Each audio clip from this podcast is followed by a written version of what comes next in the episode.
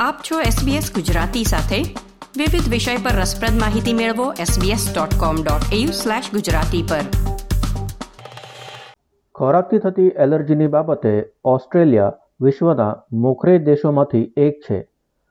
Food authority of New South Wales મુજબ, દર દસમાંથી એક નવજાત શિશુ અને દર સોમાંથી બે પુખ્ત વયના લોકો ખોરાકથી થતી એલર્જીના ભોગ બનતા હોય છે. એલર્જી અને એનેફિલેક્સિસથી પીડાતા બાળકોને શાળામાં મોકલવા વાલીઓ માટે ચિંતાજનક બાબત બની શકે છે.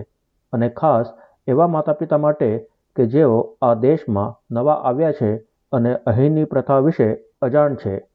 જાણીએ આ વિષય પર વિસ્તૃત માહિતી. SBS ગુજરાતી રેડિયો પર, મોબાઈલ પર અને ઓનલાઈન. શિક્ષણ વ્યવસ્થામાં કોઈ એલર્જીથી પીડાતા બાળકનો આધાર વાલીઓ, શાળા અને તબીબી સહાયના સહયોગ પર નિર્ભર કરે છે. એલર્જી એન્ડ એનેફિલેક્સિસ ઓસ્ટ્રેલિયાના સીઈઓ મારિયા સેડ કહે છે કે ઓસ્ટ્રેલિયાની શાળાઓમાં એલર્જીને લગતી વ્યવસ્થા ઘણી સુદૃઢ છે અને એની શરૂઆત થાય છે એક માહિતીગાર તજજ્ઞ સાથે જેના પર તમે ભરોસો રાખી શકો. એલર્જીવાળા રોગો માટે એક અનુભવી ડૉક્ટરની સહાય લેવી જોઈએ. આવા સમયે એક ભરોસેમંદ ડૉક્ટરની સહાય લેવી આવશ્યક છે, કારણ કે એલર્જીના વિષયો પર દરેક માહિતી કે જવાબ ઉપલબ્ધ નથી. સેડ સૂચવે છે કે આથી તેઓ ખાસ આગ્રહ રાખે છે કે તમે તમારા ડૉક્ટરને અનુસરી શકો. When you're talking about allergic disease, you need to be under the care of a doctor with experience in allergy. It's critical that people find a doctor that they trust, understanding that they won't have all the answers because there is a lot that is still unknown about allergic disease. But finding someone that you trust and then taking their advice and continuing under their care is what we recommend.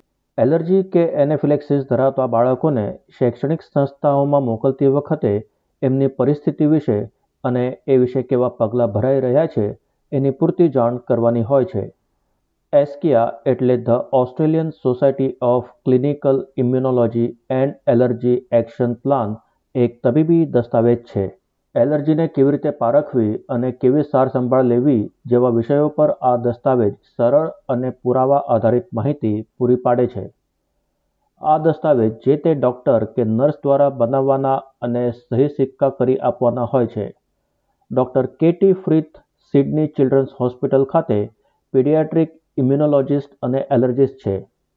તેઓ કહે છે કે સારસંભાળ માટે વિવિધ નીતિઓ અપનાવી શકાય છે જેની નિઃશુલ્ક માહિતી એસ્કિયાની વેબસાઇટથી મેળવી શકાય છે. રેડ એક્શન પ્લાન એટલે એનેફિલેક્સિસ માટે એક સર્વસામાન્ય રણનીતિ છે, જેની અંદર જો તમને ખોરાકની એલર્જીનું નિદાન થાય, તો એડ્રેનલિન ઇન્જેક્ટરની ભલામણ કરવામાં આવે છે. જે બાળકોને એડ્રેનલિન ઇન્જેક્ટરની ભલામણ કરાઈ ન હોય, પણ જેમને એલર્જીનું જોખમ હોય, એવા બાળકો માટે ગ્રીન એક્શન પ્લાન બનાવવામાં આવે છે. There are a number of different action plans and they're all available free to download from the ASCIA website. The commonest action plan you'll probably hear about is often called the RED action plan. So that's the action plan for anaphylaxis and that's to be provided if you've been diagnosed with a food allergy and prescribed an adrenaline injector. There's also a green action plan to be provided to children who haven't been prescribed adrenaline injector but are still at risk of an allergic reaction. આ action plan અને એના અનુવાદિત દસ્તાવેજો એસ્કિયાની website પર ઉપલબ્ધ છે. આ રણનીતિઓમાં સમયાંતરે ફેરબદલ કરવાની જરૂર પડી શકે છે, જેનો નિર્ણય તમારા ડૉક્ટર દ્વારા લેવામાં આવે છે. કેટલીક વખત શાળાઓ દ્વારા દર વર્ષે એક્શન પ્લાનને અપડેટ કરવાની માંગ કરવામાં આવી શકે છે, પણ જેની ખરેખર જરૂર નથી હોતી. બાળકોમાં અમુક પ્રકારની એલર્જી દર દોઢ કે બે વર્ષે પણ અપડેટ કરી શકાય છે. Sometimes some schools request that the action plan is updated every year, but this is not actually necessary because for some children with some allergies, we might only review them every 18 months or every two years.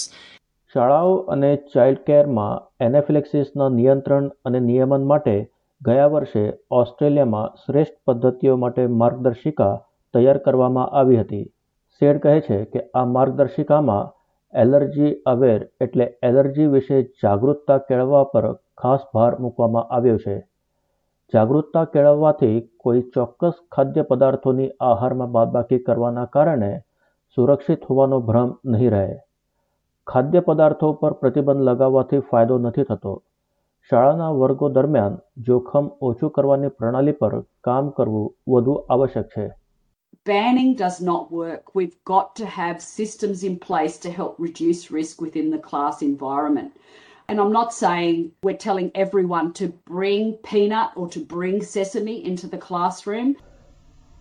નોવિયા ચેનના પુત્ર ટ્રિસ્ટનને ઘણા ખાદ્ય પદાર્થોની allergy છે, જેમ કે ઈંડા C food અને nuts એમના પુત્રને આ વિશે પૂરતી માહિતી આપવી અને નિયમો સૂચવવા ખાસ જરૂરી છે. તેઓ કહે છે કે ટ્રિસ્ટનને સમજાવવામાં આવે છે કે બીજા પાસેથી કોઈ પણ ખાદ્ય પદાર્થ ન લેવો જોઈએ.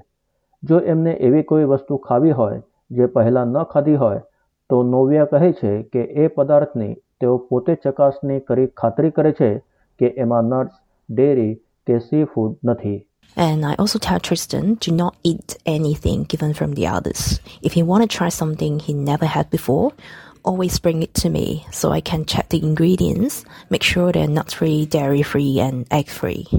ટ્રિસ્ટનને શાળામાં એમના એક્શન પ્લાનની માહિતી એમના વર્ગમાં દર્શાવવામાં આવી છે, જેથી શિક્ષકો અને વિદ્યાર્થીઓને એમની પરિસ્થિતિ વિશે જાણ રહે.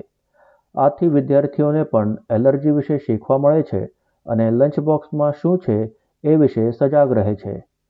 શાળાઓમાં ખોરાકની આપ લે કરવા પર પ્રતિબંધ હોય છે, જેથી યોગ્ય સુરક્ષિતતા મળે છે. Luckily, food sharing is prohibited at school, and all students are told not to share their snacks or lunch with their peers.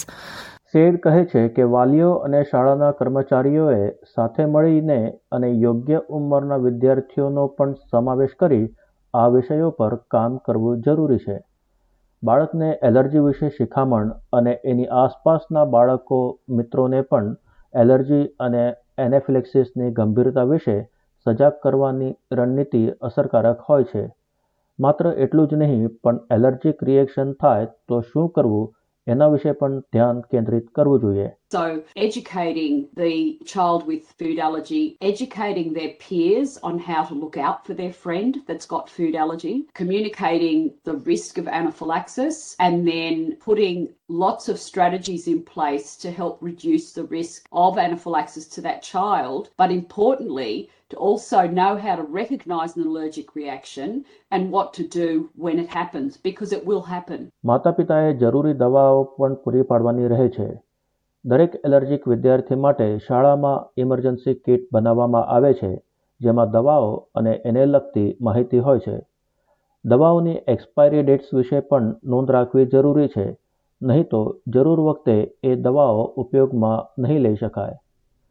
ઓસ્ટ્રેલિયામાં એડ્રેનલિન ઇન્જેક્ટર્સ, એપિપેન અથવા એનાપેન જેવી દવાઓ માટે પ્રિસ્ક્રિપ્શનની જરૂર નથી હોતી, પણ પ્રિસ્ક્રિપ્શન વગર આ દવાઓ મોંઘી પડી શકે છે.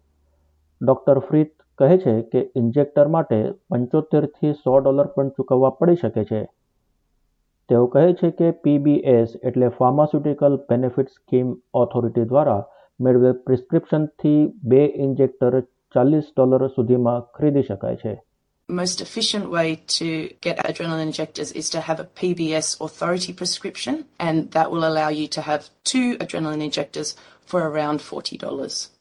શરૂઆતનું પીબીએસ પ્રિસ્ક્રિપ્શન સ્પેશિયલિસ્ટ પાસેથી અને એના આધારે પછીના પ્રિસ્ક્રિપ્શન જીપી પાસેથી મેળવી શકાય છે.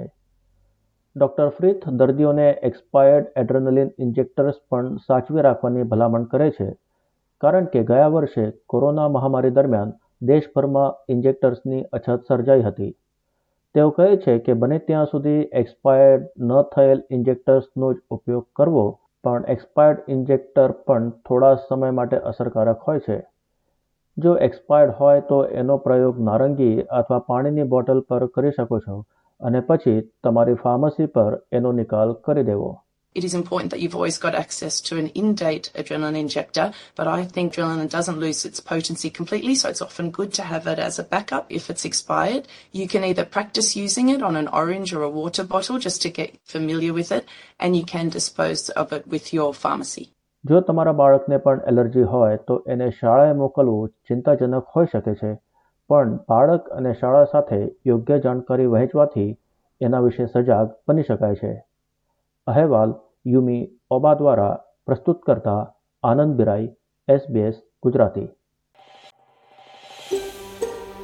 આ પ્રકારની વધુ માહિતી મેળવવા માંગો છો? અમને સાંભળી શકશો Apple podcast Google podcast Spotify કે જ્યાં પણ તમે તમારા પોડકાસ્ટ મેળવતા હોવ.